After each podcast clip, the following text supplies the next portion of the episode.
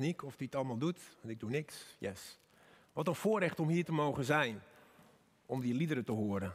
Geweldig, heerlijk. Ik weet hoe het voor u is thuis, maar als je dan thuis luistert, is het ook echt wel mooi. Maar als je dan hier zit, is, uh, is geweldig. Dank jullie wel. Dat is heel mooi. Ik heb daar uh, echt van genoten. En mijn hart heeft het, het heeft mijn hart geraakt. Nou, goedemorgen thuis. Goedemorgen zaal. Best met, met best veel mensen. Het is erg leuk om weer mensen in de zaal te hebben. En tegelijkertijd is het lastig, want je neigt er zo naar om iedereen hier even aan te kijken. Maar ik negeer jullie niet. Ik kijk vooral even naar thuis. Goedemorgen. Uh, Jan had mij al eventjes uh, geïntroduceerd. Mijn naam is Sylvian Hamstra. 25 jaar alweer getrouwd met Tamar. En samen met onze drie kinderen, die ondertussen 17, bijna 21 en 22 zijn, um, hebben we een tijd lang in Gambia en Senegal gewerkt, gewoond. Um, we zijn eerst in Gambia geweest en onze kinderen gingen naar een school in Senegal, de BCS. En, en dat moet jullie wel bekend voorkomen, die naam. Ik neem aan dat Bert en Gabi daar heel veel over gepraat hebben. Daar uh, hebben we dus Bert en Gabi ontmoet.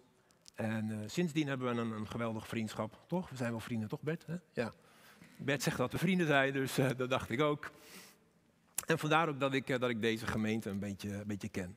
Op dit moment zijn we nog steeds als zendeling uitgezonden, zou je kunnen zeggen, maar dan op het hoofdkantoor van Wek Nederland. En dat zit in Emmeloord.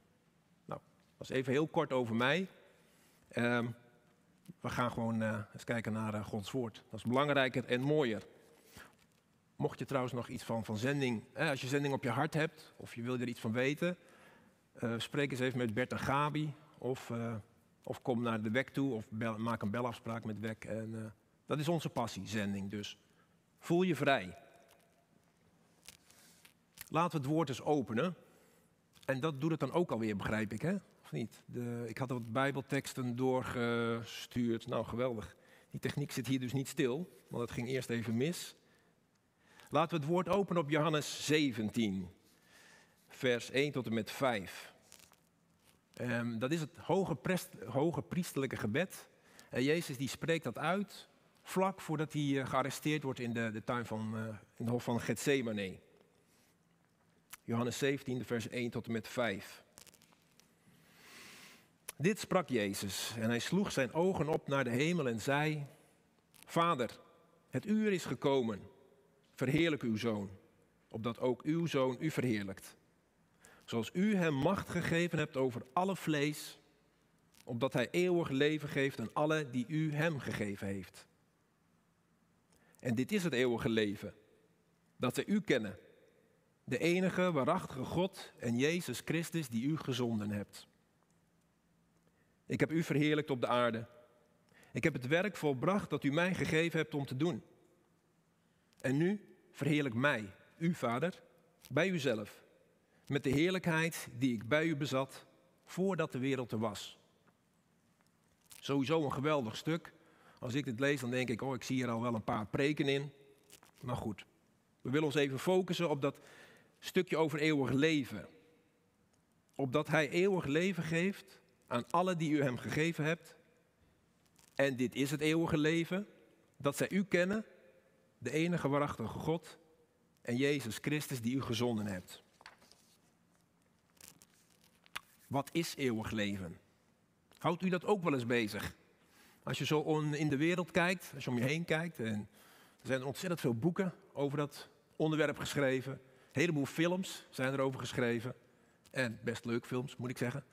Maar uh, het is echt wel een, een, een onderwerp wat de wereld bezighoudt. Maar niet alleen maar die, de wereld, maar ook de religies. In alle religies kom je tegen het eeuwige leven.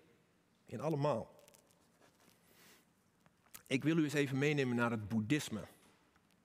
Boeddhisme is ontstaan op het moment dat er een, eh, rijke jonge prins was en die leefde in, uh, in een prachtig paleis.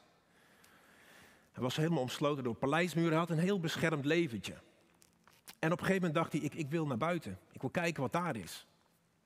Dus hij, uh, hij ging naar buiten, of hij dan in een koets zat, ik weet het niet, maar hij ging naar buiten in ieder geval. En hij kwam een zieke man tegen. Vervolgens kwam hij een hele oude man tegen. En op een gegeven moment kwam hij ook nog een dode man tegen. Dus hij schrok zich wild, vond dat verschrikkelijk, keerde linea recta om naar zijn, uh, naar zijn paleis, zijn veilige paleismuren. En met dat hij terugging, uh, zag hij daar een monnik langs de kant van de weg. En die leek niks te hebben, maar die leek wel gelukkig te zijn.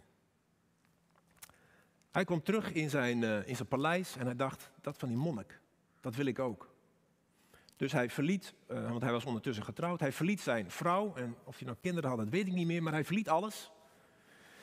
Ging op zoek naar de verlichting, zoals hij dat noemde. Nou, en volgens het boeddhisme heeft hij dat ook gevonden.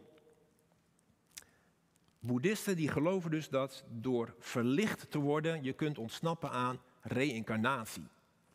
dat telkens weer terugkomen in een ander leven. Dat is verschrikkelijk voor ze. En daar willen ze het liefst helemaal aan kunnen ontsnappen. En dat kan dus als je die, um, die verlichting vindt. Het ontsnappen aan die reïncarnatie vinden zij zo belangrijk, willen ze zo graag, dat ze heel graag dat eeuwige leven willen hebben. Ook al is het eeuwige leven in het boeddhisme is het grote niks. Het is niks. Als we kijken naar islam, hè, dat komt iets dichterbij voor ons. Ik weet niet hoe dat voor u is, maar boeddhisme dat is vaak iets, iets heel ver wegs. Maar islam komt weer dichterbij. Ook zij kennen het eeuwige leven. Ook zij kennen net als wij christenen een dag des oordeels.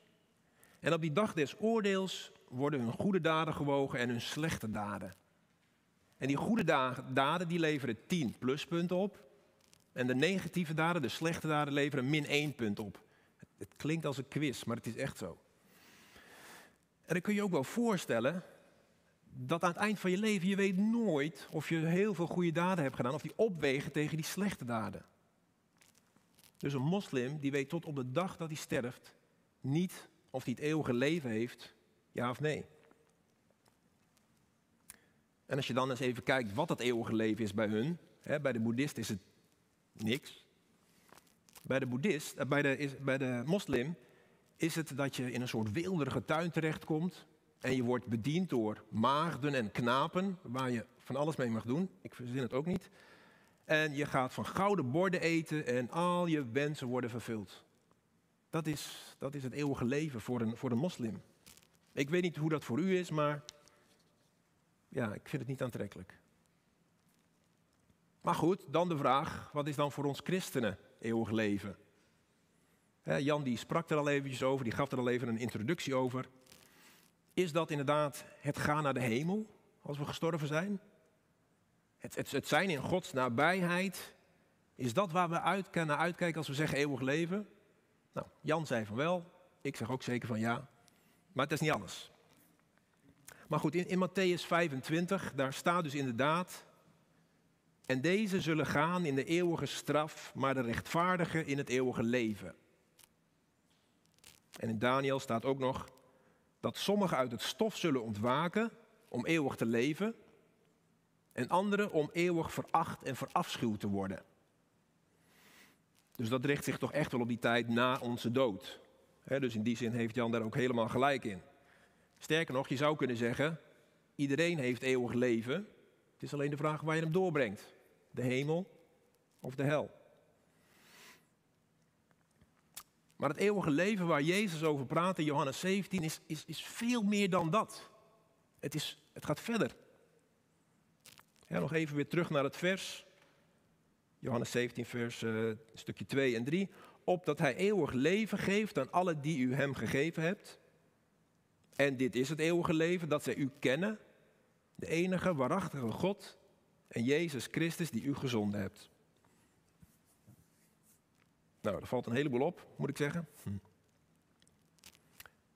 Maar een van de eerste dingen die opvalt is dat eeuwige leven, dat wordt ons gegeven. Dat kunnen we niet verdienen. waar islam denkt, de moslim denkt, we kunnen dat verdienen, zegt God heel duidelijk, nee, dat wordt je gegeven. Jezus heeft van God een volmacht gekregen om dat aan ons te geven. Romeinen 6, die zegt dat ook nog eens een keertje. Maar het geschenk van God is het eeuwige leven in Christus Jezus, onze Heer. En dan wordt het niet alleen maar geschonken, het is niet alleen maar een geschenk, het wordt ons ook beloofd door God. Er staat in Titus die hoop geeft, op eeuwig leven dat God, die niet liegt, voor alle tijden heeft beloofd. Dus het is iets wat ons geschonken wordt en het wordt ons beloofd. Maar wat is dat dan, dat eeuwige leven waar ik het hier over heb, waar, waar Jezus het eigenlijk over heeft? In vers 3 zegt het dus dat het eeuwige leven te maken heeft met het leren kennen van God en Christus. Ja, en leren kennen van God en Christus, dat kan hier en dat kan nu. Dus bij leven en welzijn kunnen we blijkbaar het eeuwige leven al krijgen. Dus niet alleen maar na onze dood, maar ook al nu. Als Jezus praat over kennen, dan wordt hier niet alleen maar bedoeld zo'n feitelijk kennen. Hè, van, oh ja, mijn buurman, ja, die ken ik. Maar het gaat veel dieper. Het gaat over een, doorgronden van. Uh, iemand echt begrijpen. Toen ik zo met die preek bezig was, moest ik denken aan een film die ik had gezien. En daar kwam een man, um, die ging naar een heel andere, compleet andere cultuur toe. En dan kwam hij vrij snel al in um, contact met een, uh, met een mooie dame. En die dame die, die zei vanuit haar cultuur, zie jij mij? En die man die denkt, die zat zo te kijken, ja, ik zie jou. Hij kwam van een heel andere invalshoek, dus hij kreeg gelijk een, een pets in zijn gezicht, want dat bedoelde zij helemaal niet. Eigenlijk met, met zie jij mij bedoelde zij te zeggen, ken jij mij? Nou, dat was natuurlijk niet zo. Maar goed, dit is een beetje een romantische film, dus het kwam wel goed. En aan het einde van die film vroeg die vrouw nog een keer: Zie jij mij? En toen kon die man zeggen: Ja, ik zie jou. Ik begrijp jou. Ik ken jou. Dat, ja, ik zou bijna zeggen: Je had hem moeten zien, die film. Dan had je het begrepen. En dat was ontzettend mooi om te zien dat het in het begin dat oppervlakkige was. En later was het over dat, dat diepere niveau. Nou, dat gedoe over het woord kennen, wat ik net een beetje beschreven heb, zie je ook in de Bijbel. Als we daar kijken naar de fariseeën, die dachten toch wel God te kennen, jazeker, want zij kenden toch de wet en de profeten. Maar heel vaak kenden ze de feiten, zou je kunnen zeggen. In Johannes 7, vers 28, daar staat, en dat zegt Jezus dan, U kent mij en u weet waar ik vandaan kom, maar ik ben gezonden door iemand die betrouwbaar is en die kent u niet. Ja, gaat dus heel erg over het woordje kennen. Want die eerste keer, dat, dat, dat, dat eerste stukje, u kent mij u weet waar ik vandaan kom, dat is eigenlijk dat feitelijke kennen. want Jezus, ja, die komt uit Nazareth. Dat is de zoon van Jozef, de timmerman. We kennen hem. Maar Jezus wil laten zien dat ze hem eigenlijk niet kennen in de zin van, van begrijpen, doorgronden. Want anders hadden ze hem wel erkend als de Messias. En daar waar Jezus zegt, maar ik ben gezonden door iemand die betrouwbaar is en die kent u niet, daar gaat het eigenlijk over dat diepere kennen. Want daar spreekt Jezus natuurlijk over God. En als de fariseeën wel Jezus hadden gekend, dat diepe kennen, dan hadden ze ook de Vader gekend. Kennen. En hoe kunnen wij dan God en Jezus leren kennen? Waarom kennen de Fariseeën Jezus niet? Ik denk dat zij de basis misten. Zij misten de basis. En de basis is het aannemen van Jezus als Messias. En voor ons, de Fariseeën konden dat toen nog niet, maar ook het aannemen van het plaatsvervangende offer dat Jezus Christus voor ons heeft gebracht. Ja, je overgeven aan zijn genade. Dat is de eerste stap. En op het moment dat je dat doet, dan kan het eeuwige leven ook in jou gaan, gaan, gaan plaatsvinden en het kan gaan groeien. Het kan groter gaan worden. Het eeuwige leven, dat is, dat is, dat is binnenstappen in de intimiteit van God. Bij Hem komen. Vanuit die echte, oprechte liefde die je voor God hebt. Maar het kan dus niet zonder Jezus Christus. Want Jezus is een God de Vader en God is in Jezus. En daarom moeten we ze allebei kennen. Eeuwig leven is, is leven zoals God het bedoeld heeft. Zijn kwaliteit van leven. dat je iets mag ervaren van, van, van de majesteit. Iets mag ervaren van de grootheid van de vreugde en van de vrede. dat je de heiligheid van God mag ervaren in jouw leven. En door jouw leven. Eigenlijk zijn het een beetje de karaktereigenschappen van God. En het is dus zoveel voller en rijker dan dat aardse leven. En dat geeft ook echte vrijheid. Eeuwig leven is dus het leven van Jezus hier op aarde. En dat begint als we wedergeboren christen worden. Eén worden met Hem in dood en opstanding. En die relatie met Jezus aangaan. En hoe kan dat nou weer dan, die relatie met Jezus aangaan? Dat begint gewoon bij het lezen van de Bijbel. niet, niet, niet eventjes lezen, lezen, lezen, maar lezen. Proberen te begrijpen. Heer, open mijn hart, wat staat daar? Het kan door, door persoonlijk gebed. Neem daar de tijd voor. Of de tijd die je hebt, maak dat persoonlijk in ieder geval in je gebed. En als God je dingen laat zien, pas dat dan ook gewoon toe. Doe dat gewoon. Doe de verkeerde dingen die je hebt, doe die af. En trek de goede dingen, trek die aan. En zo kan die relatie met God gaan groeien. En dan zal het eeuwige leven ook steeds meer en meer te zien zijn in jouw leven.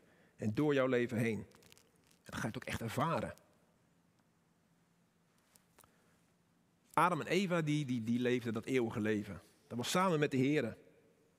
Zij kenden de Heer en hij liet zich ook kennen. Hij had een hele goede relatie met hen en hij wandelde samen met hen in de tuin. Het lijkt me prachtig. Totdat de zonde tussen hen in kwam te staan. De duivel die weet, verdraaide belang, die weet, die weet hoe belangrijk een, een, een relatie is. Want daarin, in het, de relatie ligt het kennen van. Dus de duivel doet er van alles aan om dat aan te vallen. Maar die relatie met God, die maakt ons sterk en die plaatst ons in het eeuwige leven van God de Vader. Dat eeuwige leven, dat zorgt er ook voor dat wij God alle eer geven die hem toekomt. Alweer iets wat de duivel niet wil.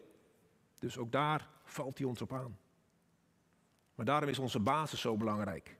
je basis moet Christus zijn en zijn offer. Nog een andere vraag is dat, of een, het, het hebben van eeuwig leven, dat zou te zien moeten zijn aan ons innerlijke en uiterlijke leven. Dat moet veranderd zijn. En dat is niet iets van, oké, nu hebben we eeuwig leven, dus nu moet ik dit en dit en dit gaan doen.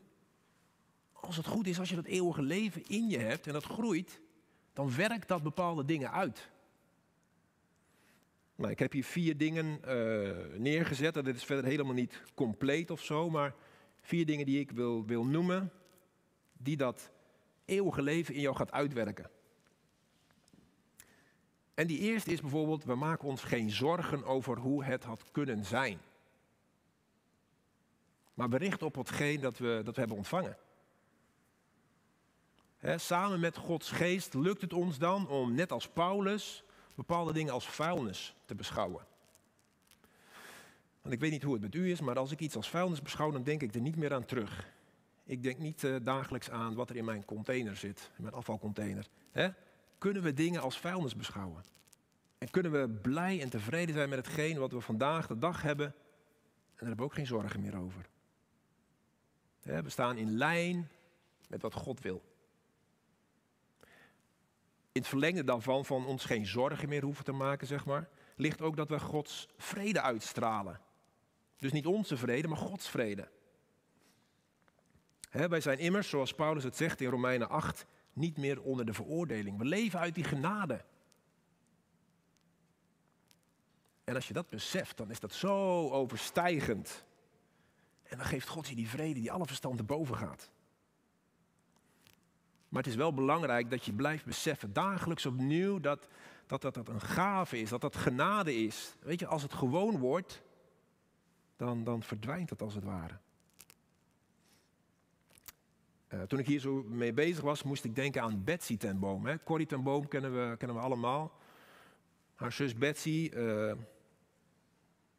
die, die werd met haar gevangen gezet in, uh, in een concentratiekamp. En Betsy die lag daar op zo'n zo'n vieze, vuile barak. En de vlooien sprongen om hen heen. En Betsy die prees God. Die had een vrede over zich die alle verstand erboven ging. En Corrie die werd zelfs boos op de van, oh, waarom ben je nou zo vredig, die vieze vlooien? En Betsy zei, ja, maar zo komen de Duitsers niet bij ons. Dat willen ze niet eens. Betsy die kon het zien vanuit Gods perspectief en die had die vrede in haar hart. Zij had die echte, diepe relatie met, met God. Zij kende God. En zij kende God zelfs zo goed dat toen zij stierf op, op die plek die je de hel op aarde kunt noemen, had ze een glimlach op haar gezicht, zei Corrie. Ah, hoe bijzonder is dat? Dus we maken ons geen zorgen meer over hoe het had kunnen zijn. We hebben, een, we hebben Gods vrede in ons hart. En we zijn ook echt bereid, niet om, dat is altijd die Tele 2 reclame waar ik aan denk, uh, niet omdat het moet, maar omdat het mag. We zijn echt bereid om ons in te zetten voor Gods koninkrijk, omdat we dat willen. En, en dan schiet dat verhaal van die rijke jongeling, die schiet mij te binnen. Sympathieke man, komt bij Jezus, heeft allerlei uh, boxjes al afgetikt en toch weet hij, ik heb niet het eeuwige leven. Dan gaat hij naar Jezus toe. Heren, wat moet ik doen om het eeuwige leven te krijgen? En als Jezus dan zegt wat hij moet doen, hè, zijn, rijkdom weggeven, dan zie je hem heel um, bedrukt afdruipen. En ik vraag me af, het verhaal zegt het niet, of hij het heeft gedaan. Maar toen Jezus echt iets van hem vroeg, echt de bereidheid van hem vroeg, toen kon hij eigenlijk niet meer. En dat is misschien wel de vraag die ik ook aan, aan u of jou wil stellen. Aan hier, aan mezelf. Zijn wij bereid om God echt te volgen? Stel dat Jezus van je vraagt om je auto, je mooie auto weg te doen. En ik kijk per ongeluk toevallig naar Jan. Hij heeft van die mooie auto's. Misschien vraagt God wel om het huis weg te doen of je baan op te zeggen. Ben je bereid? Ben je echt bereid? Of als, als, als God beledigd wordt terwijl je ergens bent, ik weet het niet waar. Ben je dan stil omdat je denkt, ja, wat zullen ze van me denken? Of kom je voor God op? Zo eventjes wat, wat vragen. Maar een leven ook dat, dat, dat laat zien dat we echt bereid zijn om voor zijn koninkrijk in te zetten, dat is ook vaak een leven wat vervuld is van gebed. Want hoe meer wij God doorgronden, hoe meer we hem kennen, hoe meer we ook een levend gebedsleven zullen hebben. Dan zullen we meer naar zijn wil gaan bidden. En daar ligt ook weer een uitdaging. Als jij, u merkt dat je gebedsleven nou, op een laag pitje zit, hoe is uw relatie met God dan?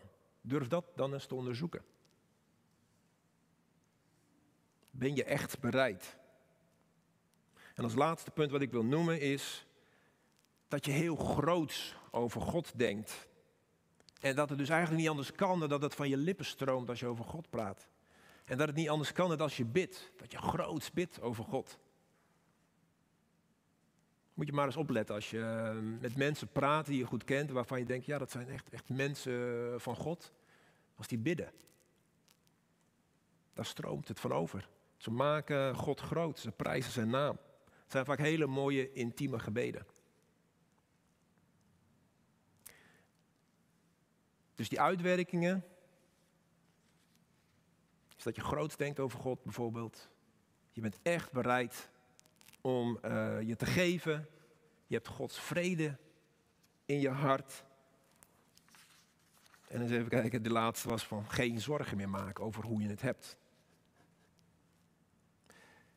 Ik weet niet hoe het voor u is als je dan zo over het eeuwige leven praat, maar als ik er zo weer over praat, dan, dan merk ik dat het mijn hart wel weer raakt en dan denk ik, dat is het leven dat ik wil. niet alleen maar het leven, dat geweldige eeuwige leven na de dood, maar ook dat eeuwige leven hier en nu. Vervuld zijn met Gods geest. Vervuld zijn van zijn rijkdom, van het leven zoals hij het bedoeld heeft. En een leven heel dicht bij Jezus en een, heel, een leven heel dicht met Jezus. Een leven, jouw leven, dat hem ook de eer en glorie geeft dat hem toekomt. Dus ik wil afsluiten met te zeggen, jongens, zoek hem met ernst. Leer hem kennen. Leer God kennen. Leer Jezus kennen. En ontvang het eeuwige leven dat zo rijk is dat het alle verstand te boven gaat. Amen. Laten we bidden als je het goed vindt. Ja, lieve Hemelse Vader, u bent het waard om aanbeden te worden. U bent het waard om geprezen te worden. U bent zo groot, Heer God.